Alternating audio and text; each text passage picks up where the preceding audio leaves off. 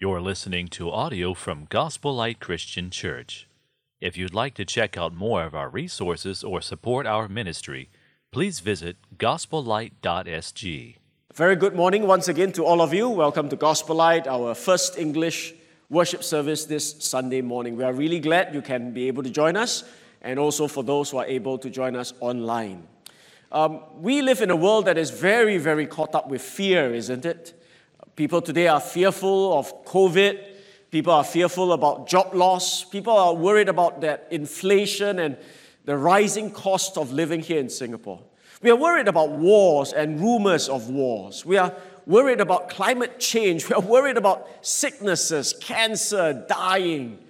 In this world, in this context of a world filled with uncertainty and fears, it is perhaps very refreshing to hear Paul says in 2 Corinthians 5, verses 6 to 8, so we are always of good courage. We are always of confidence and boldness. He repeats that again in verse 8. Yes, we are of good courage.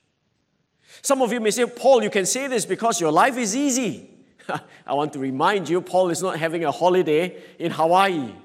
Paul is going through tremendous pain and sufferings, extreme pains and sufferings. And not just for a season, not just for a while, but he says we are always being given over to death.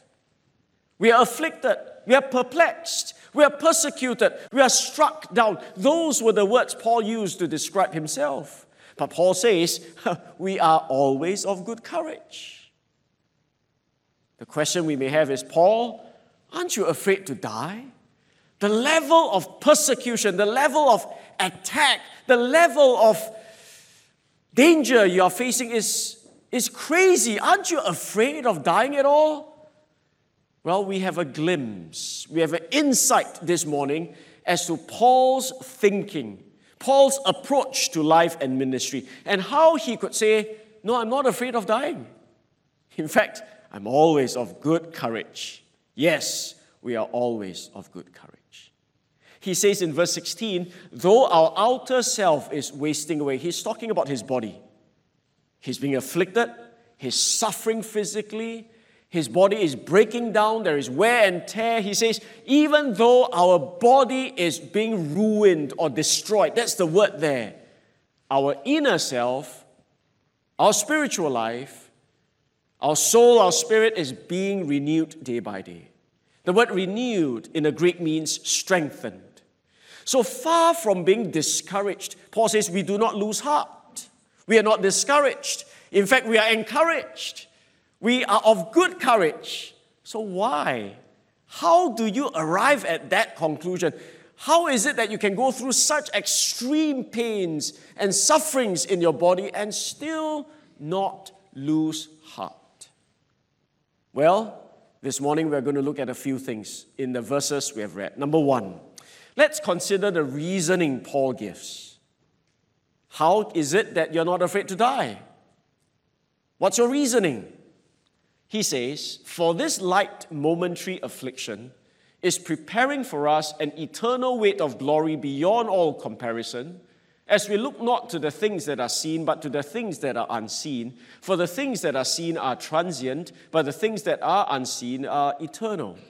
Rather long, but one central focus here. The word to me that is really important is the word look.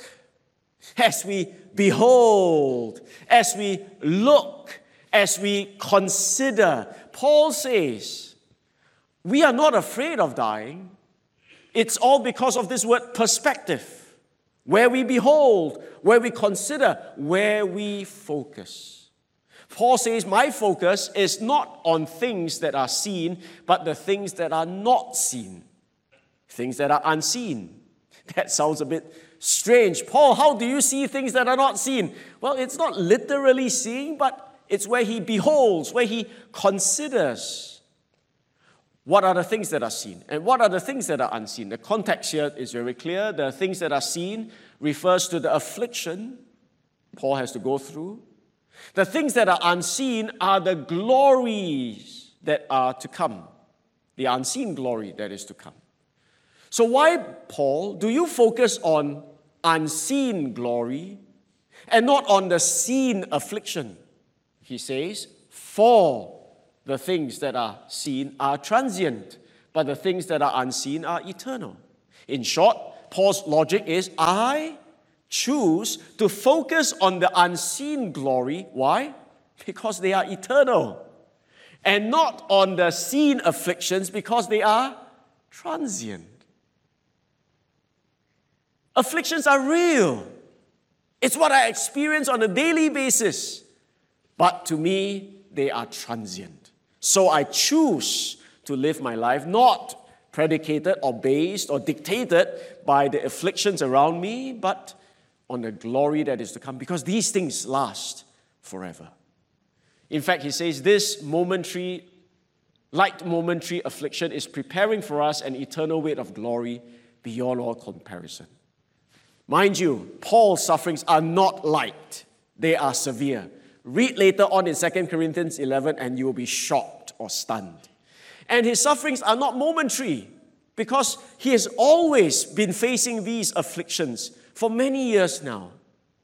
But in comparison, now this is the key. They are not light in and of themselves, they are not momentary in and of themselves, but when you compare it with the glory that is to come, ah, oh, these things then pale in comparison. The glory that is to come, Paul says, is a weight of glory. It's heavy glory, it's super glory, and it's beyond all comparison. In the Greek, it means utterly beyond description. So Paul is so caught up. Paul is so focused on the great and eternal glory that is to come that he, in a sense, could despise the shame or the sufferings he has to go through. My wife is going through a difficult time in her work, a lot of things to do. But at the same time, I also see her very busily trying to get things in order for our upcoming trip to the US. I see her having to go online, prepare documents, ESTA, and so on, and uh, driving license here, make sure that our kids have all the thermal wares, and a lot of things to do. But she tells me, I'm very excited when I do it. I look at her, she's a bit crazy, you know, busy, rushing here and there, but I'm very excited to do it. I say, Why do you like to do these things? I'm not excited about these things, but these things are very exciting because they tell me I'm going to US very soon. I'm looking forward to that, et- not eternal, but I'm looking to the, it's really momentary, just three weeks of happiness, of joy as we, now I hate traveling. Uh, truth be told, I don't like to travel, but she looks forward to it. And so all these preparations are to her, in a sense, light, momentary afflictions. Nothing to be compared to the weight of glory that is to come. Perhaps some of you, like me, do not like to travel and say, I don't understand your wife. But some of you may be ladies and you will understand this pain, right? This labor pain, it's extremely painful. But perhaps when you ask a mother, a couple of years after she has a child, would you want to have another child? She says, Yeah, yeah. We are, we are planning for another one. And you will say, Aren't you crazy? Don't you remember this pain? I do, but it is worth it. I would want to go through it again just so that we have another child. When the mother pushes in the labor ward, every push to her is painful, but she will keep pushing because every push is a push nearer to glory, the crowning of a baby born into this world. So, Paul, in a sense, says the afflictions we go through, they are painful. It's not easy, but compared to the glory that God is preparing for us, they are light and momentary, and therefore we do not lose heart. That's the same philosophy for Moses. By faith, Moses, when he was grown up, refused to be called the son of Pharaoh's daughter, choosing rather to be mistreated with the people of God than to enjoy the fleeting pleasures of sin. Why, Paul? Why, why Moses would you do that? Because he considered the reproach of Christ greater wealth than the treasures of Egypt, for he was, again, looking to the reward. Perspective is vital in the Christian life. In fact, if I may say, this is the mindset of the Lord Jesus Christ as well. Amongst other things, the Bible says Jesus, the founder and perfecter of our faith, was for the joy that was set before him able to endure the cross. He was looking to the joy that was set before him. Perspective. And perhaps that's the perspective of even martyrs and Christian missionaries of time past. Most famous one, probably we know of, Jim Elliot, was willing to risk his life to reach cannibals because this was what he says He is no fool who gives up what he cannot keep to gain that which he cannot lose. He's willing to give up this temporal life, if it needs be, so as to gain that eternal weight of glory which he will never lose. To him, it's a great deal. So, Paul, aren't you afraid to die? Aren't you afflicted all the time? Severe afflictions? I'm not, Paul says. And his reasoning is because I focus on the unseen glory because it's eternal and not on the transient or the afflictions because they are transient. There are people today who bravely, confidently look life in its face, in the eye, and say, they are painful, they are difficult, but I will not be overcome by fears and worries, even if it means my life, because my perspective is on things above. Let's look on at what Paul has to say. I think chapter 4 and chapter 5 has to be read in conjunction because Paul now goes on not only to the reasoning of looking to that which is eternal, but he goes on to speak about the resurrection. And they are linked because of the word for. So Paul is not looking to the things here, he's looking to the glory that is to come, and the word for connects that glory with the resurrection. For we know that if the tent that is our earthly home is destroyed, we have a building from God, a house not made with hands, eternal in the heavens. Now, Paul is speaking about his body here. He describes his body here as a tent. Paul is a tent maker. In fact, he was working as a tent maker at Corinth itself to support himself. So he says, My body is like a tent. It's something that is earthly as contrasted with that which is heavenly. And he says, This body that I have is going to be destroyed. The word there means taken down or dismantled. So this body one day will be torn down. But it is no loss to me because if that should be torn down, if I should die, God is going to give me a building, not a tent, something more stable, something more permanent. And this new glorified body, this new resurrection body, is not made with hands. It is not made of earthly materials. And it is eternal in the heavens. So Paul says, I'm going to have this glorious, new body. He has already spoken of this in 1 Corinthians 15. But now he brings that to application, to apply, to apply to his own life. He goes on to say, For in this tent we groan. In this body we long to put on our heavenly dwelling.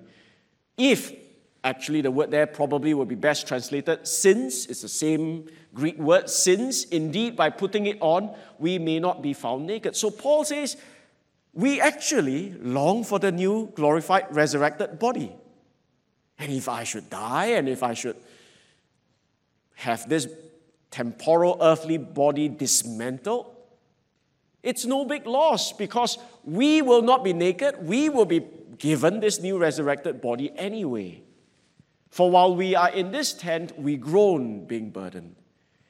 Now that I'm in this body, I suffer pain, affliction, wear and tear, breakdowns. We groan, but we can look forward to that glorified one. Well, a story is told of a group of old folks getting together, and uh, they were lamenting about their bodies wearing down. One says, You know, I have such severe, neck ache that I can't really look at my phone anymore. I can't turn my head well. Another says, Well, my eyes are failing, I can't see clearly. Another one says, My hands are so arthritic, I can't grab things at all. And then the other guy says, Well, at least we all have our driving license. I, am not sure if that's good news or not, but we can all understand that as we get older, this body breaks down, and we, many of you, many of us probably are saying, Hey, we are burdened with this body. For Paul, he says, We groan, we look forward to that new body, uh, and when we die, it's not that we would be unclothed, it's not that we would be permanently without that body, but that we would be further clothed. So he uses a second picture. The first picture is that of a tent and a building. Uh, the second picture is that of clothing. Are we putting off the old clothes? But I'm not going to stay naked because God will give me new clothes, a new glorified body. And then he says, a third imagery here is that of an animal swallowing another animal. This mortal life, this life that dies, will be swallowed up by that which is life. Uh, not long ago, I, I read about how a cat was swallowed by a python. That's the picture here. One animal swallowing another. And you know, if you look to your right, you can't see the cat anymore. It's totally swallowed up. So we will die. Christians will die if the Lord does not come soon. We will die, but hey, no big deal that death is no more. It will never be seen because we are going to be swallowed up by life. So is it scary for you to die, Paul? No. Why? I know that I'm going to have that new glorious resurrected body. And he who has prepared us for this very thing is God. So he's confident about God's provision, about this new body. And he says, I know that this is what's going to happen because God has given us the Spirit as a guarantee. Now, the word guarantee in the Greek is the word arrabon, which is the word deposit or down payment.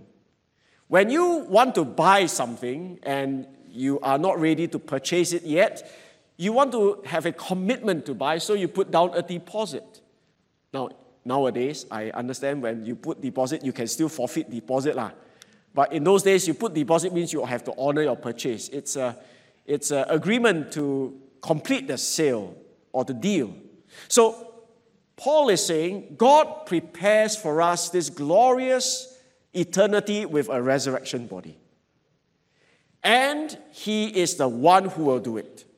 And He has assured us that He will do it because He has given us His Holy Spirit as a guarantee. The Holy Spirit dwells in God's people. How do we know if the Holy Spirit dwells in us? Because the Holy Spirit does not pop out of the body like that. Uh, he's not seen in physical manifestation. How do we know that the Holy Spirit is in us? Well, I think contextually so far, Paul has argued that it is the Holy Spirit who removes the veil.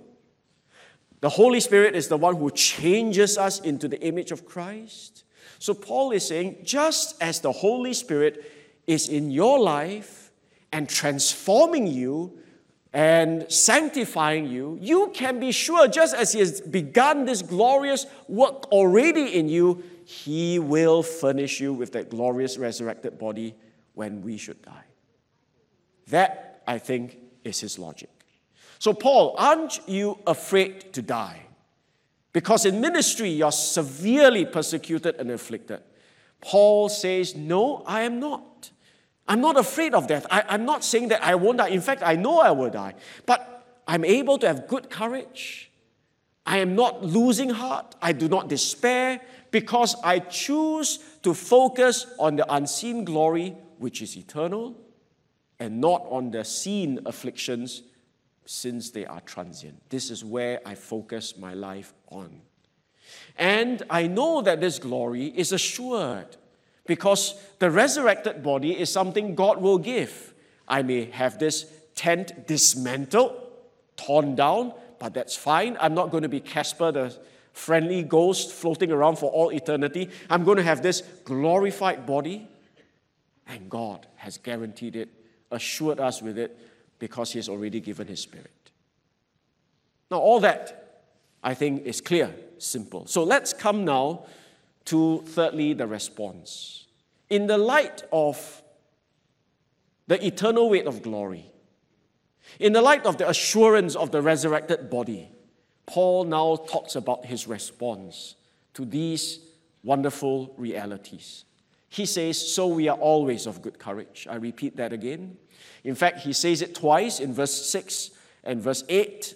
And you would see that he kind of reverses the order, but I think the point is clear. While we are at home in the body, we are away from the Lord. And we would rather be away from the body and at home with the Lord. So he says, no loss if we should die. That's the effect. And the reason why he can be of good courage, even though he has not seen that glorified body for his own version, uh, the Paul glorified body, is because he says, we walk by faith and not by sight. Yes, I've never seen this body of mine, this glorified body of mine. I've not seen, in a sense, that state I would be in, but I walk by faith. I trust God. And it's okay if I have not seen it as yet. He goes on to say, so whether we are at home, you can say whether we are at home in this body or whether we are at home with Christ, it doesn't matter because of verse 6 and 8, how they how he has reversed that order anyway. So he's saying whether we are dead or whether we are alive, whether we are alive now or whether we will have that new life in the future, we make it our aim to please him. So the response Paul has is not just saying, I'm going to be comforted, I'm going to be courageous, I'm going to not despair. He says more than that. It's not just that I will not despair, but I want to proactively make it our aim to please Him. So it's not just a message of comfort, even though that will be true, but it's a message of proactive service to God. We make it our aim. The word there means to strive earnestly, or if you would like, it is our ambition to please Him. By the way, some people think Christians should be very noir, very laid back, very lepak. uh, I don't think so. The Bible tells me that Paul has great drive and ambition. I believe Christians should be ambitious, but be careful of what you're ambitious about, that's all. Paul's ambition is to please God or to please his Lord and Savior. Now, he goes on to say, for. This for connects with verse 9, isn't it? So he says, because of the glory that is to come, we are not only comforted, but this drives us. We make it our aim to please him. And then he adds another reason to why he is so zealous and passionate and earnest about pleasing God. He says the second reason here is for we must all appear before the judgment seat of Christ, so that each one may receive what is due for what he has done in the body, whether good or evil. So, because of the resurrection, I aim to please him. Because of the judgment that is to come, I aim to please him. That's his reasoning. The word here, judgment seat. Now, I must say, um, this, what I'm going to say, may not be the most familiar to you because I think there is a particular school of thought, very common in Christendom, uh, where I think it may not be fully representative of what this verse is saying.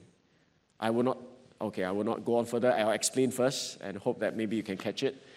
Uh, but Paul here now says we must all appear before the judgment seat of Christ. The word judgment seat is actually one word in the Greek, bema. So you would have heard Bema seat judgment, right? Uh, those who have been Christians for some time, you would hear people throwing that word around Bema, Bema, Bema. And you would hear that people speak about Bema as if it is only at the athlete's uh, conferral or the athlete's prize presentation.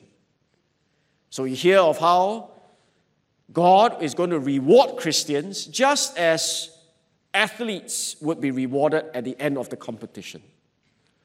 But the word bema does not need to be limited to an awards ceremony for athletics program.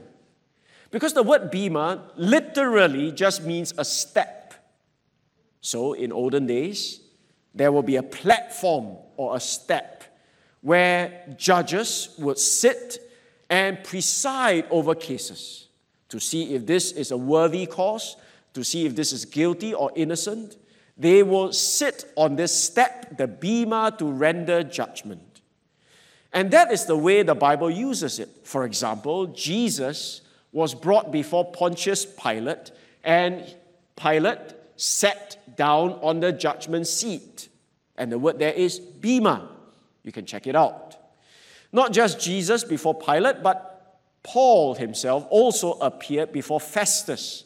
And again, the word tribunal, translated in our ESV, is actually the Greek word for bema. So, my point to you here is when we read, we must all appear before the judgment seat of Christ, it is a real judgment. There is a real judgment involved, particularly when you see the words whether good or evil. So, Paul says, let me just bring you back. Paul says, This is my aim. Instead of being discouraged in life, I make it our aim. We make it our aim to please God in all that we do, knowing the eternal glory to come, knowing that we will have a resurrected body. But besides that, we make it our aim to please God because there is this judgment that we will face. Much like how judges will preside over cases. This judgment will be based on one thing.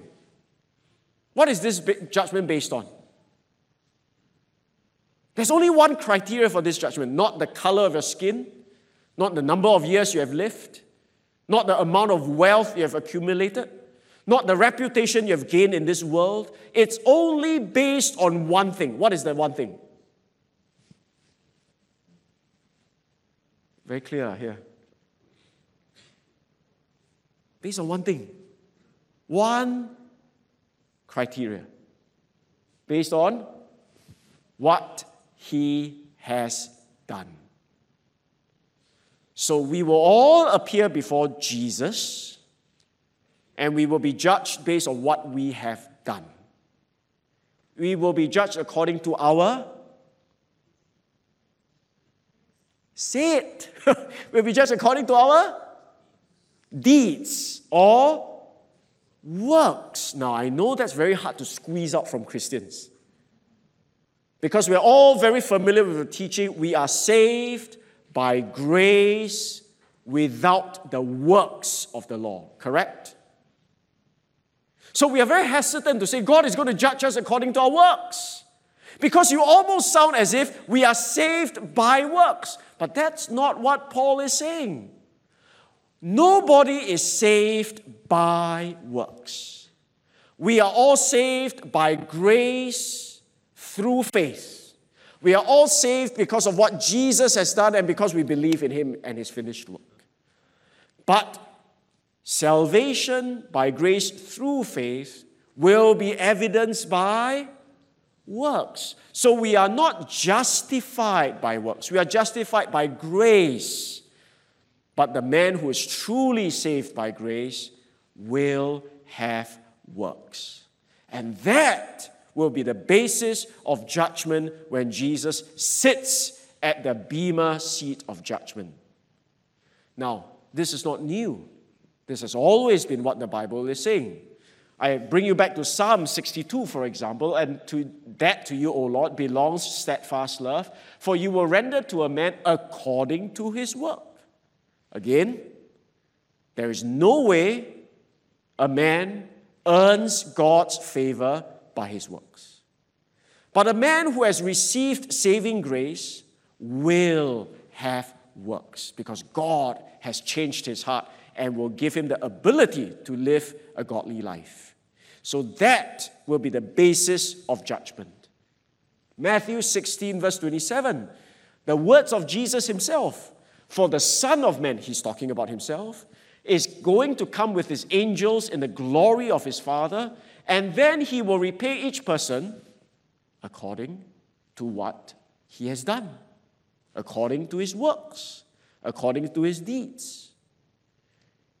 John chapter 5, verse 28 and 29. Do not marvel at this, for an hour is coming when all who are in the tombs will hear his voice and come out, those who have done good to the resurrection of life, and those who have done evil to the resurrection of judgment. You see the good and evil that is spoken of here by Jesus and probably referred to by Paul.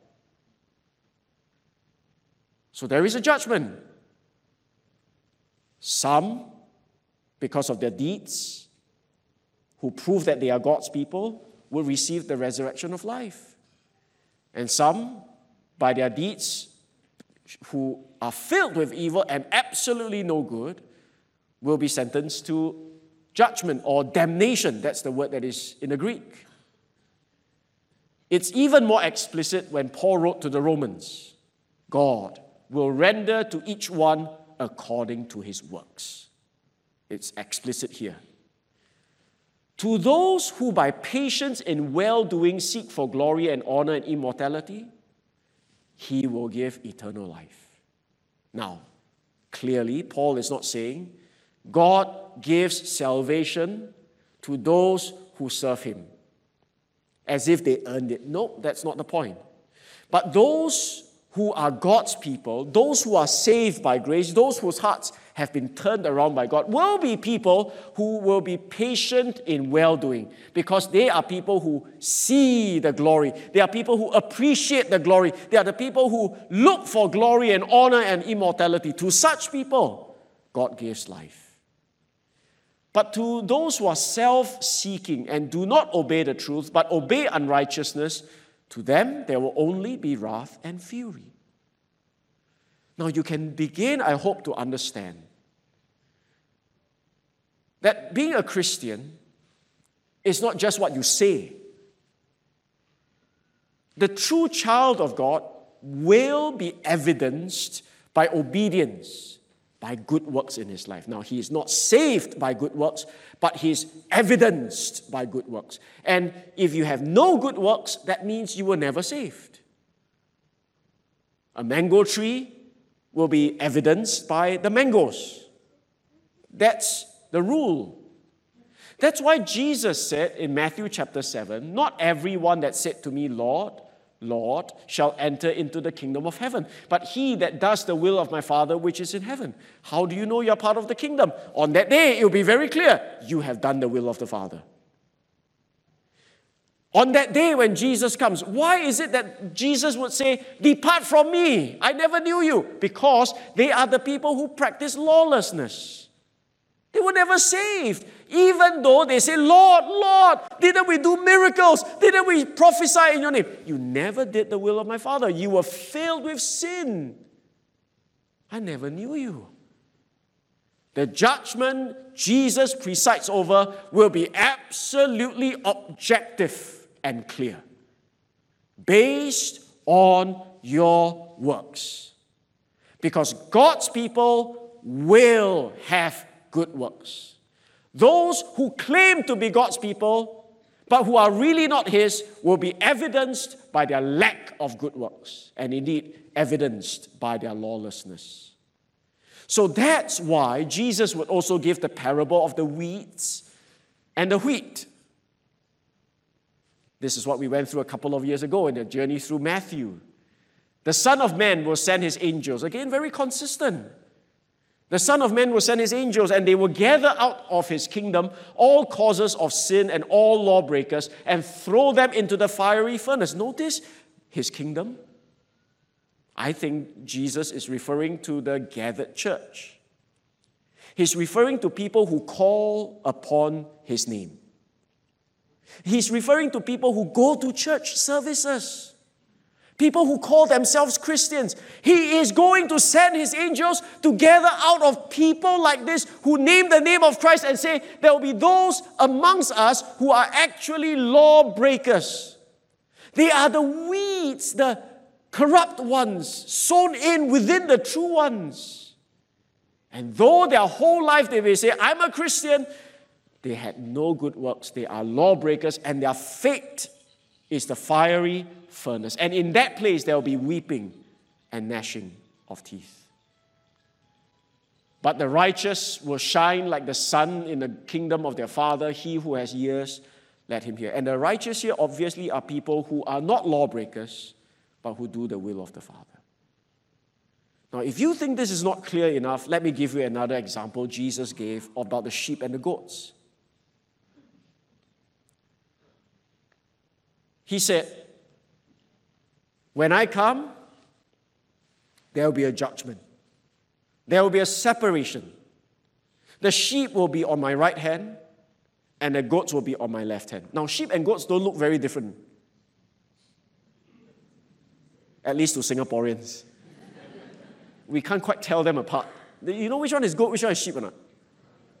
Okay, la, you're smart, okay. Uh, but in a sense, they look quite alike, right? Just like the weeds and the wheat, they are very similar in those days.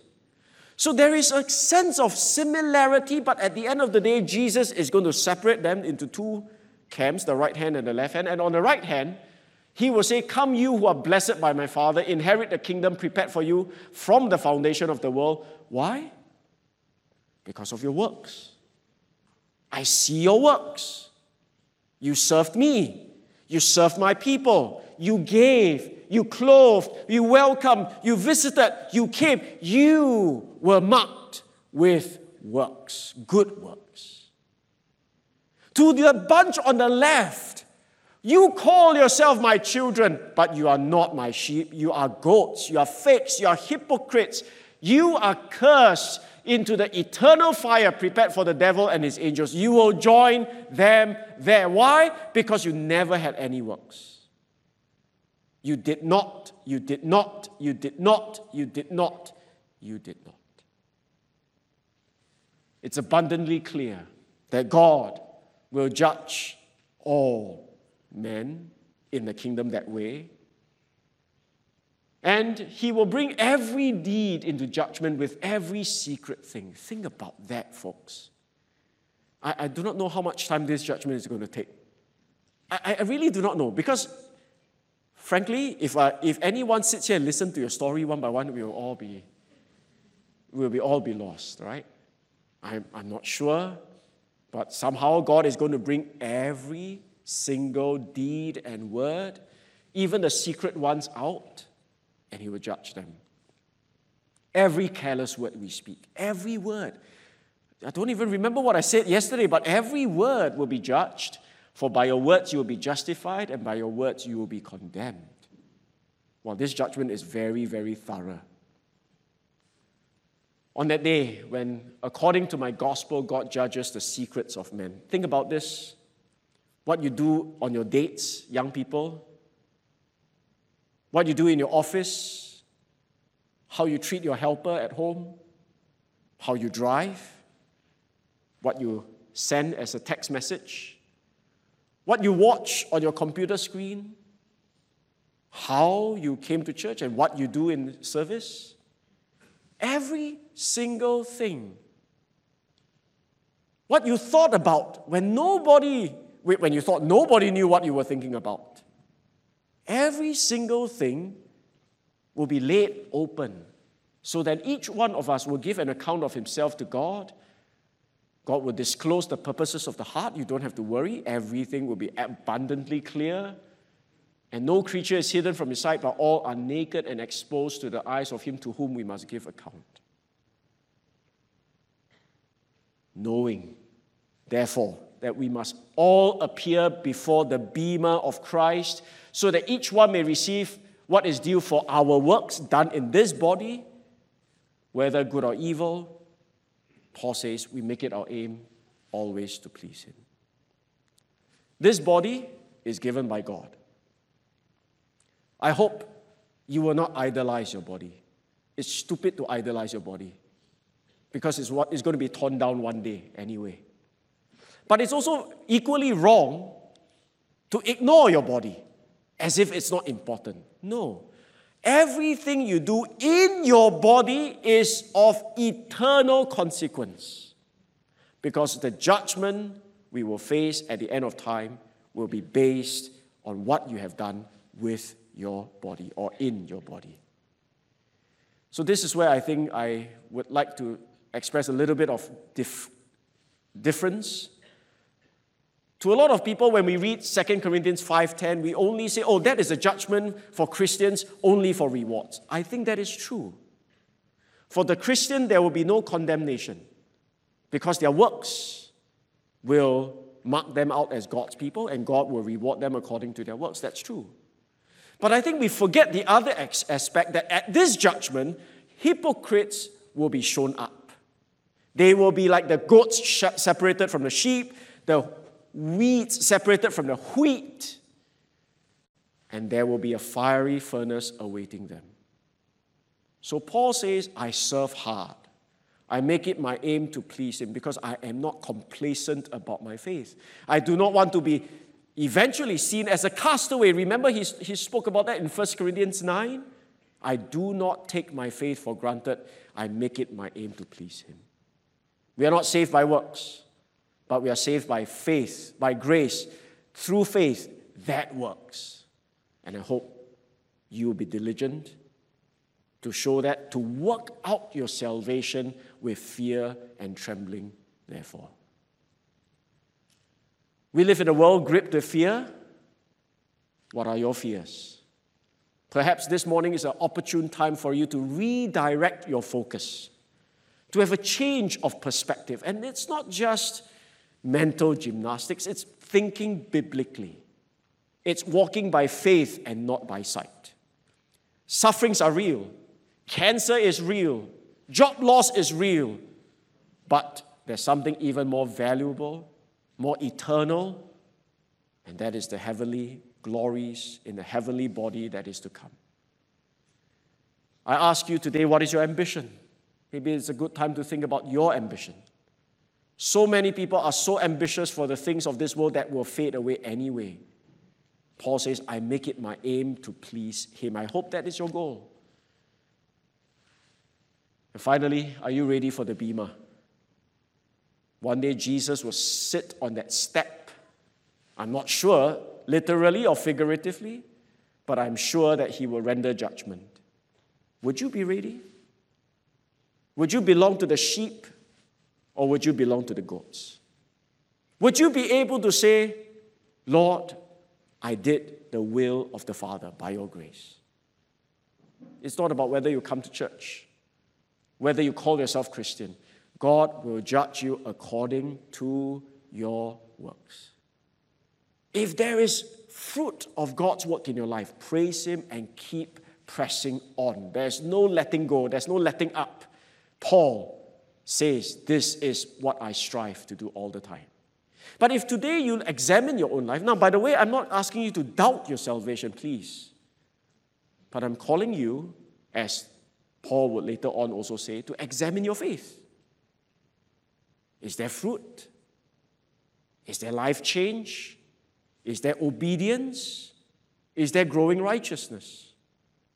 Because my aim here is not to shake you out of your assurance, but to perhaps help those who have been presumptuous to today repent and believe in the Lord Jesus Christ, to ask Him for a new heart that you may then live this kind of life.